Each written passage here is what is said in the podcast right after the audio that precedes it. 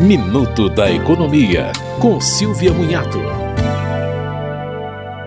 O INSS tem benefícios para pacientes com câncer. Um deles é o benefício por incapacidade temporária, que pode ser solicitado em caso de necessidade de ausência do trabalho ou da atividade habitual. É preciso ser contribuinte do INSS, mas não é exigido carência. A aposentadoria por invalidez é gerada após o requerimento do benefício por incapacidade temporária, se for o caso. Assim que a aposentadoria é concedida, é possível solicitar o acréscimo de 25% caso o paciente precise de auxílio para cuidados básicos diários, como tomar banho e ir ao banheiro. Você ouviu Minuto da Economia, com Silvia Munhato.